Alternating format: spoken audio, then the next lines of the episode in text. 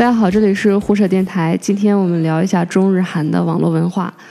为什么聊这个？就是因为在世界杯上，啊，日韩的这个网民也好，球迷也好，就呈现了完全不同的这个行为吧。所以今天聊一下，我们特意请了两个在日本和韩国留学多年的同事。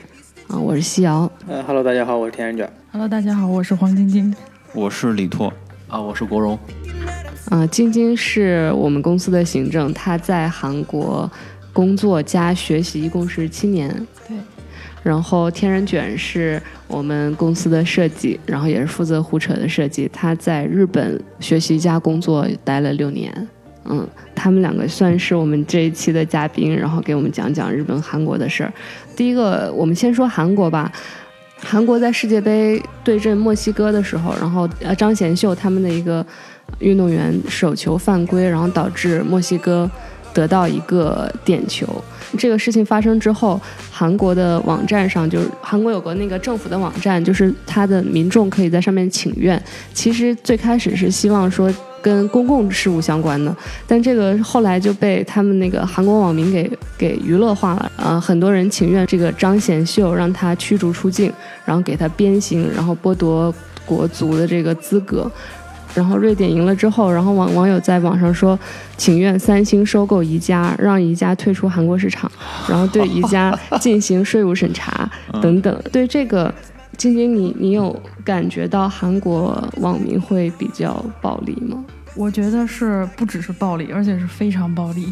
因为在韩国的话，它其实是，呃，网络方面的话是不受限制的，就是所有的人都可以去畅所欲言，说什么都可以。嗯，包括球赛这个事情，我昨天晚上正好刚好也看了一下，就是说，呃，网络上就是对那个这场球赛的论坛吧，然后上面多多都是一些骂人的话，还有一些就是损的话，甚至于有人说，对，说的严重一点就是让这些，呃，就是踢球的人们去去死，就这种话都有，就非常非常严重。对，而且不只是这样，就是说。他们也会对他们的家人进行一些抨击，就比如会有这样的言辞，就是说，哎，为什么你们平时呃都不好好练习啊？你们都在干什么？你们是不是就是陪家人啊，或者怎么样？然后不好好去踢球，所以才导致对吗？啊，对，但是他们就是觉得很不理性，就是觉得这个错就是你出了就不应该。你就你出错了，你你做的所有事情都是错的。对对，你所有事情都是错的，包括你陪家人啊，包括你平时是不是呃很不努力啊，等等等等，就是非常非常严重。OK，嗯，哎，我有个问题啊，就是就是这些韩国的网民在在在网上很暴力，很很戾气很重，但是他现实中你见过这样的网民吗？就是说句不好听，就是很怂。他只会在 对，只会在网网络上表现出来的就是很极端的暴力，但是在现实生活中就不会说直给直接跟你硬碰硬，但是他会有一些行为，就是比如说呃某个球迷的家，然后他们可能会有一些行为在玻璃上画东西啊，或者这种去他的车上画东西啊，呃就是像之前我们知道韩国有一个滑冰选手非常出名，呃取得了一个非常非常好的成绩之后，他到了机场。然后所有的韩国人民都会欢迎他，甚至于他可以分数很低的情况下录取首尔大学。但是如果说，如果你比如说这次你没有为国争光，或者出现了一些小的瑕疵，那么你到了机场，那待遇完全不一样。会有人扔臭鸡蛋之类的吗？嗯，会有的。我天哪！对，回来不是太可怕了啊！对。韩国韩国国家队回国的时候就被扔了臭鸡蛋啊！真的扔了？真的真的有真实的鸡蛋！我天哪！这这点上，我倒觉得韩国网民这种始终就是线上线下如一的这个 这个这个对吧？就表里如一的这个精神，我还是比较好的。不不不当键盘侠，嗯。这个是不是跟韩国对自己国家的这个荣誉分外的关注有关？呃，就是有一个人评论说，韩国一旦想做什么事情，就会百分百投入，就导致可能他们把这个民族荣誉放放在一个非常重要的位置。就是晶晶有这种感受吗？嗯，这个会有，就是他们这个民族荣誉感特别特别强。对，从他们的名字来说吧，然后他们其实国家很小，但是却要叫大韩民国。这倒是哦。对，然后还有就是说，比如在世界杯的时候，呃，所有的人聚集在一个叫做中五路的地方，那个地方就是相当于中国的天安门广场。然后去呃看看世界杯，然后每个人就是脸上啊、身上就会穿着各种各样的服装，然后脸上会画，他们就是非常注重这个。脸上画什么太极旗吗？呃，对，他们的国旗嗯对。八八年奥运会的时候，不是他们也很狂热嘛？就是狂足球，只不过恰好在零二年取得了一次成绩，但是那个成绩也不是很光彩啊。嗯，就是 饭 就就，但是确实韩国足球一直在亚洲算是比较强的一支球队。嗯嗯，所以他们会觉得这个东西是一个国家队有可能取得突破的地方。哎，我比较好奇，韩国网民有觉得他们自己的球员踢得脏吗？不觉得，只要赢就行。对他们觉得非常踢得非常好，只要你赢了，你就特别好。我们只看结果，只不看过程。OK，呃拓拓，你怎么看？就是韩国会有这样一个表现？我其实我就去去过一次韩国，那是一七年的呃一六年的年底。然后其实印象不是特别深刻，或者说或者说我对这个民族的了解基本上还是止于文献跟那个历史，所以我我的感觉就是其实跟民族性有关吧。就是刚才就是晶晶已经提到这个话题了，但是我想说是可能是这个民族性比较更放大一些，就是世界上有两两类国家，呃，就是一类是世界就是世界性国家，英国、美国，然后或者是呃德法这种的，他们其实是有历史上是有殖民地的，这个眼光会比较开阔，更更着眼全球全局的这种这种感觉，这个胸襟比较开阔吧，我能这么说吧。然后这个另外一种就是民族性国家，像俄罗斯，像东亚三国。呃，我觉得日本可能有点特殊，日本就是当年在明治维新前后有一个叫脱亚入入欧论，就是我要脱离亚洲，然后像欧洲国家一样，嗯有这种感觉。日本也也有一些半殖民地或者殖民地，然后在这种情况下，它可能有具备一定的世世界性，但是它民族性也挺明显的。总来说，其实东亚三国都是这个民族性国家。具体到韩国，我觉得挺特殊的哈，就是它特它表现特别明显。它在明朝前后受中国的影响是最深刻的，应该是。就所以它它有些民族装束就很像明明朝那种风格，一直到清朝末期，它其实都是中国的藩属国吧，应该这么说吧。然后后来紧接着，他没有任何独立的情那个前提下，然后然后清朝的势力被被被被赶走了，紧接着就是日本来统治了，它就变成日本的殖民地了。经过二战，紧接着又变成谁的殖民地了？不是也也不是殖民地了，对，就变成势力范围了，就是变成冷战两个美苏两国的势力范围了。然后在三八线画了一道线。那其实这个民族的民族性，我觉得从这个近两百年期间，它其实是是很微妙，就是说它一直在被外族占领的一种，或者是包括现在，就是冷战已经结束了，但是美军还驻驻扎在韩国这个这个地方。在在这种情况下，我觉得有点有点跳大神这种说法，就是太远了哈。但我感觉就是就是它其实是民族民族特很特殊。我我渴望独立，我渴望有有尊严，我渴望各种一个正常国家的生活，但是至今没有。就所以在他在他的民族心理上体现特别明显，他是要寻找存在感，所以每个民族都要寻寻找存在感。我说我这个来补缺的感觉。就有另一个视角在于，呃，呃，怎么说？就是中国和韩国有一个共同特点，就是在于他们的经济基本是八十年代之后，嗯开始逐渐的往就是上行或者说飞速发展那么一个状态。呃，它之前可能没有像老牌帝国主义国家，呃那样有有比较好的原始积累。就是说，其实我们通俗说就钱少。呃，钱少话语权少，就是就是以前的状态。对所以他在经济迅速发展的时候，很快的想通过这种经济发展和一些外延的，像体育比赛、企业，比如企业的层面啊，或者是商业层面，去找到自己的缺失的那个话语权。嗯这这个也是他们现在。呃就是后来就是说比较极端，或者说比较对呃，在很多事情上比较有很强的民族主义的一个一个原因吧，我觉得。就是嗯。他们经济发展了，但地位好像没有跟上。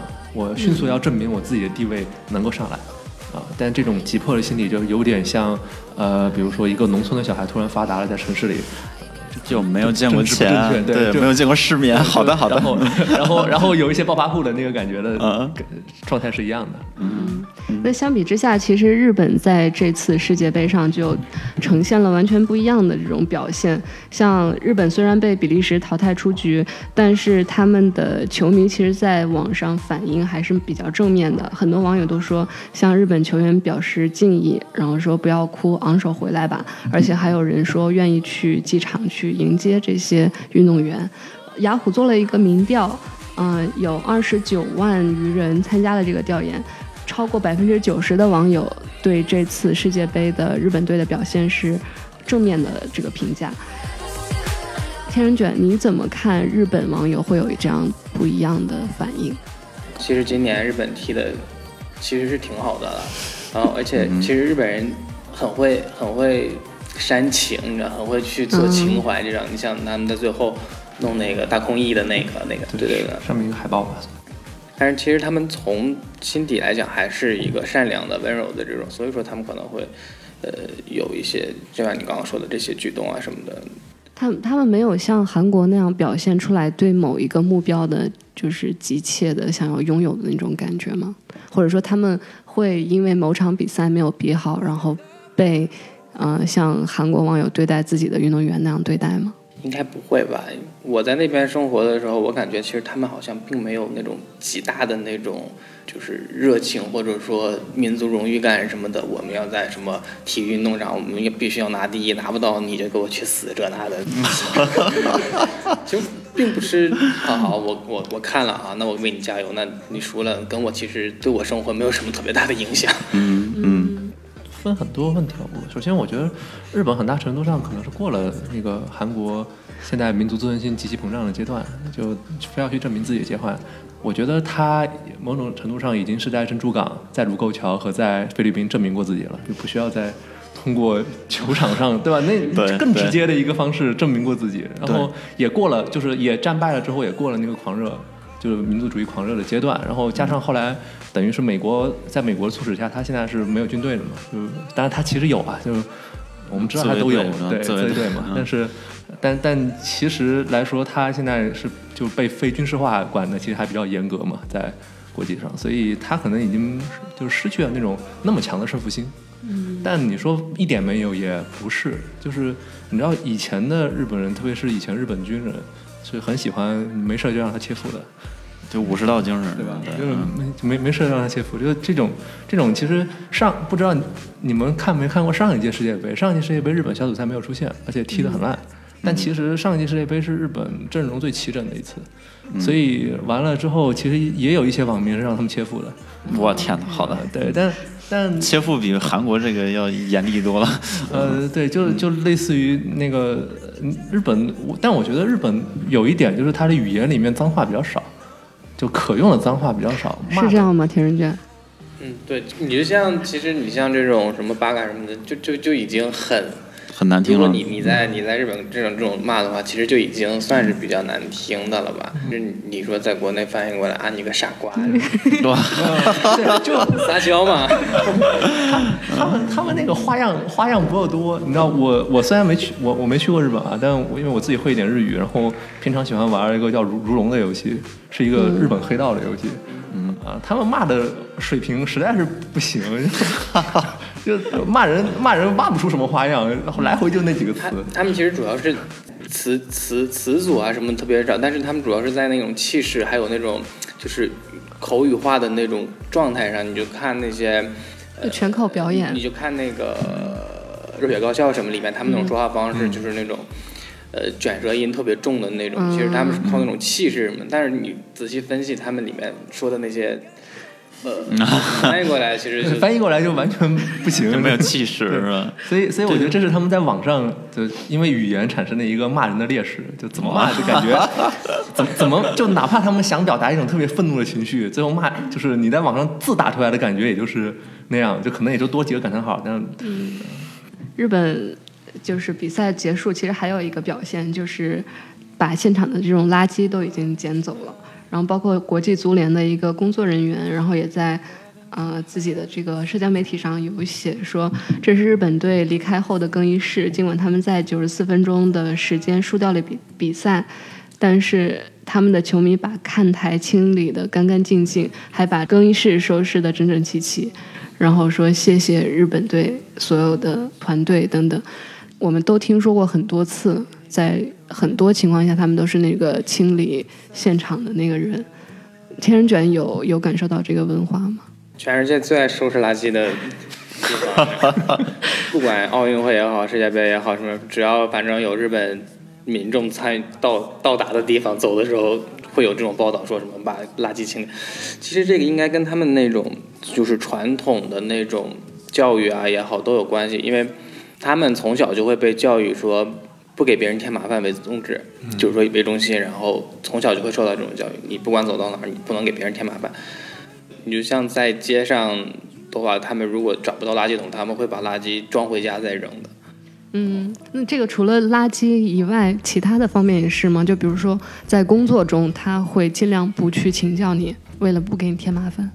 工作中好像日本人就是另一回事儿了，就是怎么讲，说好听点儿叫比较执着，或者说 怎样，反正其实就一根筋嘛。就是在我看来，其实就是特别爱钻牛角尖儿。嗯你相对于我们来说的话，可能会缺少一些变通的嗯，东西在。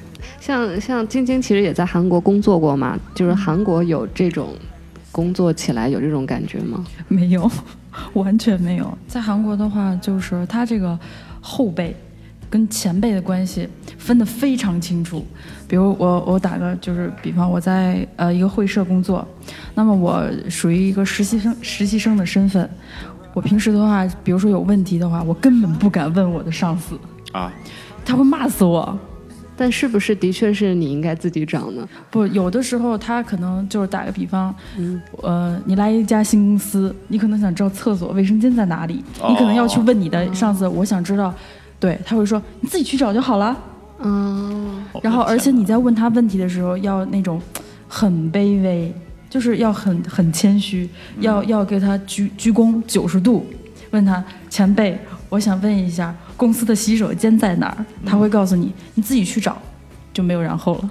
哎，这点跟日本一样吗？就是日本它也是属于那种上下级关系比较看得很重的，但是应该没有这么夸张。就比如说也有前辈之类的这种，呃，其实现在越来越，就是说还是比较那种，就像我说，他们还是比较温柔、比较善良，不会说让你自己去去找啊嗯那样。温柔善良，像那个什么大叔之类什么大叔之爱里面那种情节。你们在在日本和韩国使用朋友圈的时候，有没有什么所谓的职场的就网络社交礼仪？就比如说，如果你们的上司发了一个什么，是不是要及及时点赞等等？这个是必须的。哦，大家可能都知道，这个韩国人比较好酒，韩国的民族文化好像就是酒文化，包括在职场里面，前辈会带着后辈去喝酒，而且你还必须得从喝到喝完，你要捧着他，从头捧到尾。他这种捧就是，呃，可能男女之间还有区别，就女生的话可能会更可能会女生应该惨一些，更惨一些更惨一些，，好的。更惨一些，就两性更不平等一些。对，非常不平等。典个型的中东亚文化，对对对但你看中国的这个办公企业文化，经常还会被这种自媒体吐槽嘛，就说不应该有这样这样的企业文化。那像韩国这种，他们会有文章会去说这个是不对的吗？不会，他们觉得这个非常正常。他们不觉就是不只觉得这个正常，甚至还觉得你新来的，你就应该怎么怎么样，你就应该去怎么怎么做。而且你身为女孩儿，比如说有些女生她想说下班早点回家，不想跟她的领导去应酬，不可以，你必须去，这是我对你的考核的一部分。哇，这个太直男癌了。一个东北社会的延伸。哦，我觉得千人卷已经听不下去了。日本人怎么样了？我想知道。我觉得分人吧，还啊是、嗯我遇到的好像，呃，倒是也有那种会比较比较严格的那种，但是大多数都还是那种会跟你嘻嘻哈哈。虽然他是前辈，但是可能是因为我是就是外国人我不是属于他们那种正式正式签合同，是属于那种兼职也好或者怎样也好，嗯可能就。但是对他呃手下的那些嗯就是干的时间比较久的那些日本人的话，就就真的是刷新我的三观，你知道吗？嗯严厉严厉到你真的害怕，你知道？你在那边干活的时候，这边就就开始骂，开始打，你知道吗？一开始个打，对，老板可能是四十多岁的一个男的，然后那个原那个那个那个那哥们儿是个可能三十多岁，因为做做错事儿，然后就骂骂骂到后来就打，然后那哥们儿我想知道怎么打呀！啊就打头打头嘛，啊，我天哪！日剧常见啊。啊，哦，特别恐怖。最后那那个被骂的时候跪在跪在老啊板面前，然后泪流满面，我以后再也不敢。呃哦对我当时对我幼小的心灵造成了极大的创伤，是吧？周末的时候出了一个新闻，就是柯震东他去给某呃化妆品品牌去站台，然后被国内的这些网友就是说说这个化妆品品牌找了一个吸毒的人过来，就是说我以后再也不买了，就相当于其实是用一种网络的力量，直接就把这个明星事业就停掉了嘛。那你们有在日本或者韩国有听说过或类似的事情吗？我我我知道有一个呃有一个声优是被那个就网络那种暴力，然后到最后都关掉所有社交那些就是私人的社交那种账号，然后都有虽然工作没有停掉，但是反正也是受到了特别大的那种刺激吧。他是呃上板上坂紧嘛，就是那个中二中二病的那个一个声优，好像最初就是因为有一个人在网上发发帖子说要杀杀掉他。就是就是日本那种变态嘛，那个这个发帖的人被抓了以后，网民反而会说女主也会有不对的地方，然后怎么怎么样，到后来就演变成什么污言秽语啊这些乱七八糟的，就就就是推特嘛，就有一句话怎么讲，日本自古以来这种传统的这种包容性也好，什么什么就各种优良的这些传统都被都都被推特毁掉了。关键是我感觉你像像刚才那个，你是自然卷还是天然卷来着？天然卷天然卷，天然卷说的，天然卷说的那个日本日本的那个骂人的话，主要是在语气上嘛，而而中国是喜欢往各种下三路招的，啊就是旗下三寸，对对对，就你就其实我觉得，不管是中国也好，韩国也好，日本也好，其实键盘侠这种网络暴民这种，真的真的是不分国界，他们真的是虽然可能表达方式上不同，用的词汇不同，然后呃语气不同，但是恶毒是真的恶毒，嗯，然后真真的会那种就是人的这个负面就或者阴暗面是相通的，这有点。嗯，还有一个话题，其实我个人比较感兴趣，就是想了解一下中日韩对待女权的这个事情上到底有没有多大的不同。嗯、根据去年的一个呃排名，它这个排名就主要看那个女性权益在全球的一个排名。嗯、中国是比去年下滑了一位，排到第一百位。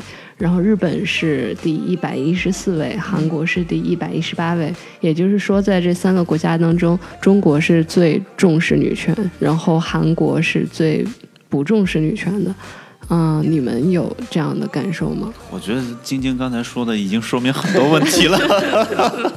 我想我想知道朝鲜第几位，因为我觉得社会主义国家女权一般都搞得相对好一些，为什么？就是说人生而你平等能能顶半边天吗？对对对对就是这这个理念在那儿嘛，就你都把你视为劳动人民，而不把你视为一个怎么可消费的个体，那那那就那就不一样了。前几位都是北欧的国家，然后像越南好像也排名比较靠前。对吧？这就可以理解了。对，其实从我去的时候就已经开始越来越多的那种，就是说女性就会就已经不再被这种所谓枷锁、什么束缚啊什么。我我说一个可能政治不太正确的话，就是。那日本人怎么在呃 AV 里边怎么怎么对待女性？我觉得就已经表明他 他们的实际了，能这么说吗？这个是啊属于工作范畴、嗯工工作需要嘛。如果在一个是自由市场里面，当然是生产那些市场需要的商品。